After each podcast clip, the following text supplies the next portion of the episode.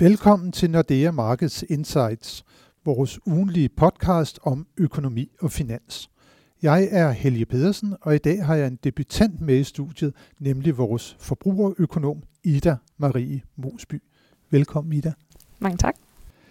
Kraftigt stigende råvarer og energipriser har sået tvivl om styrken i det økonomiske opsving, internationalt såvel som herhjemme. Og det er også en kendsgerning, at inflationen nu er på sit højeste niveau i Danmark siden to tusind og tolv. Forbrugerpriserne steg med to komma to procent i september i forhold til samme måned sidste år. Og inflation er jo noget, som udhuler forbrugernes købekraft. Men Ida, er den udvikling, som vi ser i inflationen, noget, som vi skal være bekymret for? Altså jeg vil sige, umiddelbart det vi ser ind i er ikke særlig ekstremt. Øhm, det er klart, at man som forbruger nok vil opleve, at øh, priserne stiger.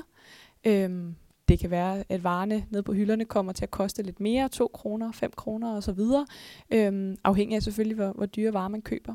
Og man kan sige, altså alt andet lige kommer det til at blive dyrere, men det er ikke ekstreme prisstigninger, vi kommer til at se. Faktisk har inflationen ligget lavt i lang tid. Øhm, så det er ikke noget, man skal være bange for. Men det er klart, at, øh, at der sker mange ting på, på markederne for tiden, øh, og vi ser især, at det er energipriserne, der driver den her inflationsstigning. Og netop energipriserne, det er jo noget, som der er blevet talt meget om, også i medierne. Elektricitetsprisen er steget, prisen på naturgas er steget meget. Det er simpelthen blevet dyrere at være en almindelig dansk husholdning. Ja, det er det. Øhm, det, man skal være opmærksom på, når man ser på sådan en typisk dansk husholdning, som måske har et ja, gennemsnitligt øh, elforbrug på, på fire tusind fem hundrede kilowatt-timer om året. Øhm, der kan det jo godt lyde af meget, at øh, elpriserne er fordoblet, tredoblet, firedoblet. Øhm, vi har set en, en masse forskellige udsving.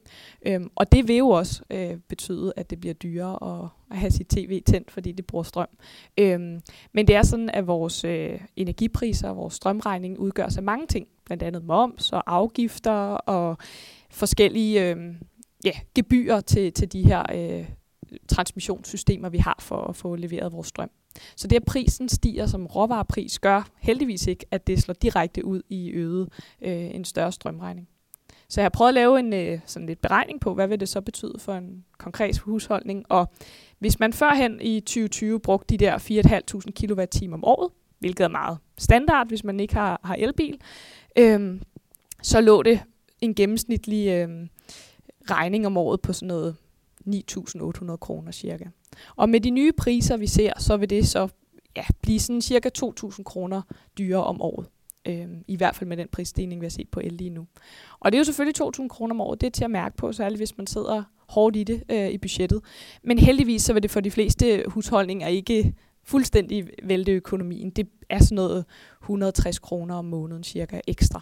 Men det er klart, at hvis man både oplever stigende strømpriser, hvis man altså har en, en variabel elprisaftale, og man oplever, at det bliver dyrere at handle osv., så, så vil det være dyrere at være, at være dansker. Ja, og en ting, det er jo elregningen, men når vi snakker energipriserne, så er der jo også nogen, der fyrer op med et naturgasfyr, og nogen med et oliefyr, og nogen har fjernvarme, og der er jo også mange, der har en bil, som de transporterer sig rundt i, også har en energiomkostning til det. Det bliver vel også dyrere? Det gør det, ja. Og det er det her med, altså øhm, generelt ser vi bare, at energipriserne stiger rigtig meget for tiden. Det er der mange årsager til. Men jo især, hvis man har et, et stort strømforbrug, og for eksempel har en elbil, man lader op hjemmefra, så kommer det til at kunne mærkes. Og køre langt, øh, ja. Hvis man pendler til og fra arbejde. Lige præcis, lige præcis. Så vil det helt sikkert kunne mærkes. Så det er ikke for at sidde og sige, at øh, ah, det er ingenting, fordi det kommer til at kunne mærkes. Øh.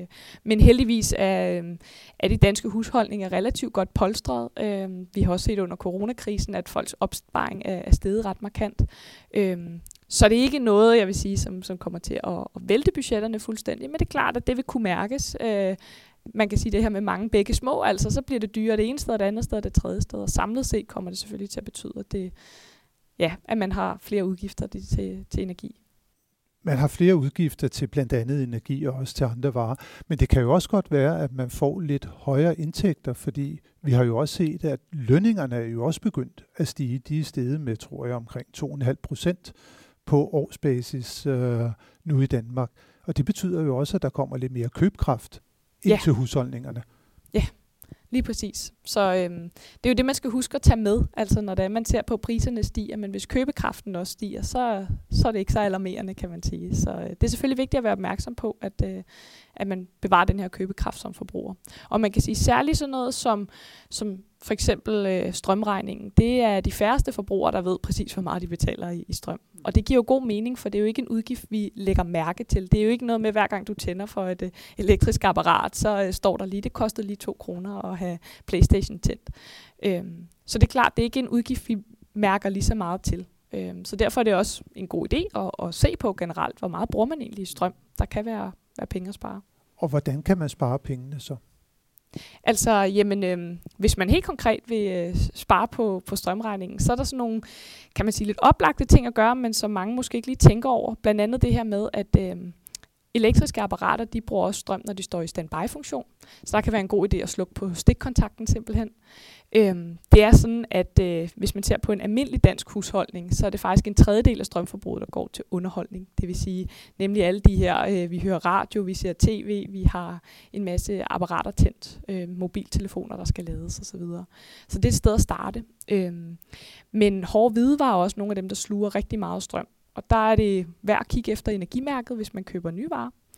Øhm, jo grønnere energimærke, jo bedre. Vi går her i efteråret over til et nyt energimærke, så det ikke hedder A plus plus plus, men noget andet. Men om ikke andet, jo mere grønt, jo bedre, kan man sige.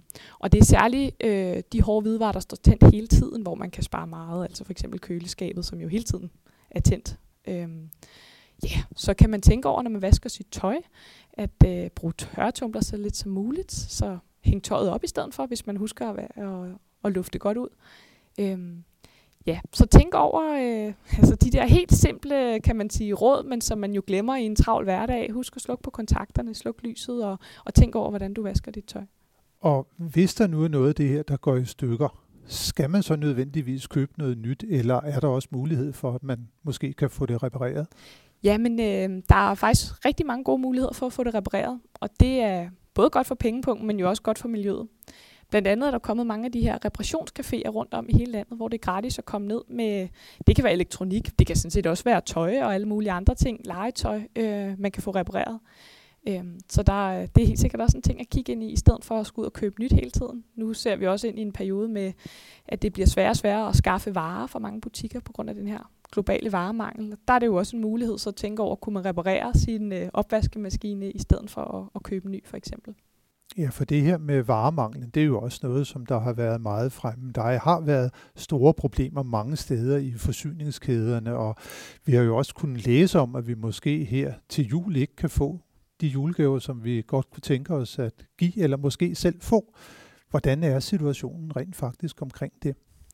Altså man kan sige, at situationen er, at øh, det er nogle ret centrale elementer i, i mange varer, for eksempel mikrochips, øh, nogle metaller, træ osv., som der er mangel på på, på det globale verdensmarked. Øhm, og øh, det gør jo så, at der er nogle varer, som øh, der er rigtig lang leveringstid på, hvis man overhovedet kan få dem. Man kan sige, at mikrochips øh, indgår i stort set al elektronik, der kan mere end bare tænde og slukke. I biler også, i hårde hvidevarer øh, og den slags. Øh, og det gør så, at der er nogle produktioner, der er gået i stå. Øh, så derfor så skal man væbne sig mere med tålmodighed som forbruger nu, end man skulle for bare øh, lad os sige, et halvt år siden og et år siden. Men det er ikke sådan, at der bliver tomme hylder, øh, eller at der, vi slet ikke kan få, hvis vi, vores mobiltelefon ikke er til at redde, og vi skal have sådan en ny, at vi slet ikke kan, kan skaffe sådan en. Øh, det er mere et spørgsmål om, at der kan være nogle specifikke varer, man kan have svært ved at skaffe. Så hvis man vil have en helt særlig telefon i, i rød og med så og så mange gigabyte osv., så, så kan det være, at der er længere leveringstid på. Og det vil man måske også have oplevet som forbruger, hvis man har prøvet at købe øh, forskellige varer. Øh, blandt andet også på nettet, så kan man se mange steder, der står der, at de kan ikke garantere for leveringstiden, fordi de er udfordret på, på varemanglen. Så det er altså ikke sådan, så at vi skal mangle deciderede julegaver i år. Det er måske mere sådan nogle helt specielle ønsker, som der ikke lige nødvendigvis kan nå at blive opfyldt inden den fireogtyvende december. Ja, lige præcis. Det er ikke fordi, at det ikke bliver muligt at købe en julegave. Men hvis man har en meget, meget specifik ønskeliste, så kan det være, at man kan blive en lille smule skuffet, eller positivt overrasket, vil jeg sige. For man kan jo tænke nogle alternativer. I stedet for at købe ting, kan man jo give oplevelser, eller man kan lave noget selv. eller give noget, der ikke lige stod på ønskelisten. Øhm, og så kan man jo også tænke over at være ude i lidt bedre tid. Øh, vi har været vant til som forbrugere at kunne vælge at vrage, og vi bliver nærmest kan blive lidt sure eller skuffet, hvis der går tre og ikke to dage, før varen bliver leveret. Øhm, så det her med at væbne sig lidt mere med, med tålmodighed, øhm, ja, og, og være ude lidt bedre tid simpelthen. Ja, der kan jeg da i hvert fald personligt sige, at jeg mange gange har stået i magasin den treogtyvende december for at købe de sidste varer, men der siger du altså til mig, at det skal jeg glemme i år, og så komme øh, ud i bedre tid. Det vil i hvert fald være min anbefaling. Også bare fordi, så har du mere ro på. Så har jeg mere ro på. Ja. Men, øh, men Ida, hvis vi også nu har vi lige fået løst, altså vi skal nok få øh, julegaver og så videre. Lad os lige prøve en gang at vende tilbage til det her med prisudviklingen, fordi at en ting er jo, som vi har snakket om, at elpriserne er steget, naturgaspriserne er steget, men i det hele taget, så er der jo et pres på producentpriserne. For en ting er jo, at du og jeg som husholdning, vi oplever, men virksomhederne oplever jo også de meget højere energiomkostninger nu. Der er faktisk tale om historisk høje prisstigninger for tiden på blandt andet øh, energi. Så vi ser, at producentpriserne, de er begyndt at stige ret kraftigt. De steg herhjemme med nitten procent i september måned.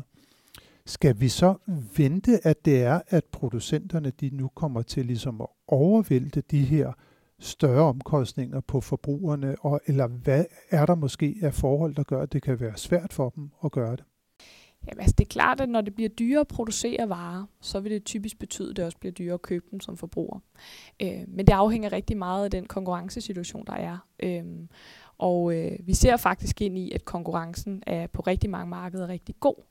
Øh, og det vil sige, at det bliver sværere at vælte, vælte de her priser over. Øh, derudover så kan man sige, at på grund af, at vi har internet og global, altså mulighed for at købe varer globalt, øh, så er det sværere for, for producenterne simpelthen at vælge varen over. Vi kan jo sammenligne på nettet og se, hvor har de et godt tilbud, og nogle gange går de faktisk lidt under prisen for netop at få, få nogle kunder i butikken. Øhm, så det er ikke noget, vi, vi virkelig skal frygte. Men det er klart, at hvis der kommer, øh, som nu her med, med øh, den her energipris, der er drønet i vejret, jamen så gælder det jo for alle butikker, og så bliver de simpelthen nødt til at, at sætte priserne op. Så det er mere, hvis det er sådan nogle mere generelle ting for specifikke producenter, at... Øh, kan man sige, der, der kan det blive sværere at vælte priserne over på forbrugerne. Så dybest set så afhænger det af, hvor lang tid denne her situation med de højere energipriser, den varer. Der kan vi så måske trøste os med, at de allerede er begyndt at falde lidt. Den meget, meget høje naturgaspris, som vi så for fjorten dage siden, ja, den er fortsat høj, men den er ikke lige så høj. Ja, ja helt sikkert. Det, øh, vi, må, vi må se til, hvad der, hvad der sker på markederne, og... Øh, Jamen det er klart, det er jo også vejrforholdene, der spiller ind, hvordan det her udvikler sig. Vejrforhold, hvor meget blæser det, og hvad kan vi få af vores vindenergi og solenergi, og om det regner, det plejer jo også at have stor betydning for priserne, fordi øh, i Norden, så er vi jo forbundet på elnettet, så nogle gange, så hvis det regner meget i Norge, så kan vi få noget af deres overskudsenergi, og hvis det ikke regner, så skal de købe fra os, og det kan være med til at få priserne op, så, så det er rigtigt. Vejret, det betyder faktisk meget for energipriserne. Ja, og det, det viser jo også bare, hvor afhængige vi er. Både af vind og vejr, men også af det globale forsyningsnet i virkeligheden. Og det er nemlig et af de helt store springende punkter. Det var faktisk noget af det, som jeg havde op i sidste uges podcast, hvor vi jo blandt andet havde øh, en meget spændende samtale med øh, D T U-forskeren øh, øh, Rasmus Toft-Petersen, som er ekspert i energi. Men hvis vi lige vender tilbage til situationen omkring øh, den, den stigende inflation øh, i der for tiden, så har vi jo også en ekstremt lav rente. Og det betyder faktisk, at den såkaldte realrente, altså når man korrigerer renten for inflationsudviklingen, ja, den er jo negativ for tiden. Det er et miljø, hvor det kan være svært at finde ud af, hvad man skal gøre med sin opsparing, og man kan måske være meget tiltrukket af at optage lån. Når du ser på det med forbrugerøkonomiske briller, hvad kan du så give af gode råd? Jamen altså, først og fremmest vil jeg sige, at øh, det er jo klart, ja, men vi ser de her negative indlånsrenter, hvilket gør, at det ikke er så sjovt at have mange penge stående bare på en konto, for det skal man faktisk betale for, at pengene stående. Og det kan jo gøre, at man kigger til at gøre forskellige ting, øh, blandt andet at investere. Og øh, det vil for mange være en rigtig god idé, men det er klart, at man skal tænke sig om, inden man bare begynder at investere alle sine penge. Øh, fordi hvorimod, hvis man har pengene stående på en konto, så når man investerer, så tager man sig en, en risiko. Det kan være, at man investerer i nogle aktier, som ikke går så godt. Så derfor er min råd, at man investerer langsigtet. Man skal ikke kaste ud i at investere, hvis det er pengene, man skal bruge på skiferien her til vinterferien for eksempel. Så skal man bare tage afsted. Så skal, man, så skal man bare tage afsted, lige præcis. Og så skal man i hvert fald ikke investere pengene. Jeg vil pleje at sige, at man skal have en, en investeringshorisont på sådan i hvert fald tre til fire år, øh, for at man skal begynde at investere. Så hvis man skal bruge pengene inden da, så vil jeg sige, så må man leve med, at det koster en lille smule, fordi man kan risikere, at det er et meget ugunstigt tidspunkt, man skal bruge sine penge. Og så er et andet godt råd det her med, hvis man ønsker at investere og sprede sine investeringer ud, så man ikke lægger øh, kan man sige, alle sine æg i én kurv og satser sig på én aktie, men man, man spreder sine investeringer. Øh, og så vil jeg sige, det er altid en god idé at have det, jeg kalder en økonomisk buffer. Altså at man har nogle penge stående på en opsparingskonto til uforudsete udgifter. Øh, Så kan man sige, hvor stor skal den her buffer være? Ja, det, det kan være lidt svært at sige. Jeg, min tommelfingerregel er, at man har et sted mellem ja, to til tre øh, gange ens øh, månedsløn, den udbetalte løn, stående. Simpelthen fordi, at så, skal man, så risikerer man ikke at skulle ud og optage lån eller andet, hvis, hvis øh, køleskabet går i stykker, eller der sker et eller andet andet, man knækker en tand. Så, så det er ikke, altså, jeg vil sige, man skal passe på med bare at tænke, nu investerer jeg alle pengene. Man skal også lige have en, have en lille reserve, øhm, og den vil typisk heller ikke være så stor, så man vil opleve de negative renter. Så masser af snusfornuft og en langsigtet horisont. Ja, lige præcis. Hvis vi så lige til allersidst øh, vender blikket mod det rigtig kortsigtede, det plejer vi jo at gøre i ugens podcast, der ser på næste uges økonomiske nøgletal, så er der faktisk en række spændende tal, og der er også en øh, stor begivenhed, nemlig et møde i den europæiske centralbank, rentemøde, som finder sted torsdag den otteogtyvende Det er ikke vores forventning, at der kommer det helt nye fra E C B omkring rentepolitikken øh, på det her møde, men man kan næsten ikke undgå at skulle forholde sig til, at inflationen jo også i euroområdet er på vej op. Den blev målt til tre komma fire procent i september, øh, og øh, der kommer vi til at få øh, flash-tallet nu her øh, for øh, måneden den niogtyvende Og desuden så kommer der også der præliminære øh, tal for B N P-udviklingen i tredje kvartal. Sidste kvartal, der oplevede euroområdet en vækst på to komma to procent over kvartalet, men der skal vi nok forvente, at der bliver tale om en sværere udvikling nu her i tredje kvartal. Og så endelig så gælder det jo også, at der kommer det, der sædvanligvis har været den amerikanske forbundsbanks foretrukne inflationsmål, nemlig kerne-P C E-tallet, øh, og det kommer ud øh, også den niogtyvende i måneden, og øh, der var det i sidste måned, altså i august måned, hvor man havde en opmåling, det var på tre komma seks procent, og der er der en betydelig risiko for, at vi i september måned kommer til at opleve et højere tal.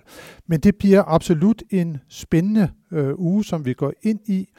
Tusind tak, øh, Ida, øh, til dig for at have været med i ugens podcast. Selv tak. Det var en stor fornøjelse, og stor tak til alle jer, som har lyttet med. Det håber vi, at I også vil gøre, når vi er tilbage med nyt fra de finansielle markeder igen i næste uge.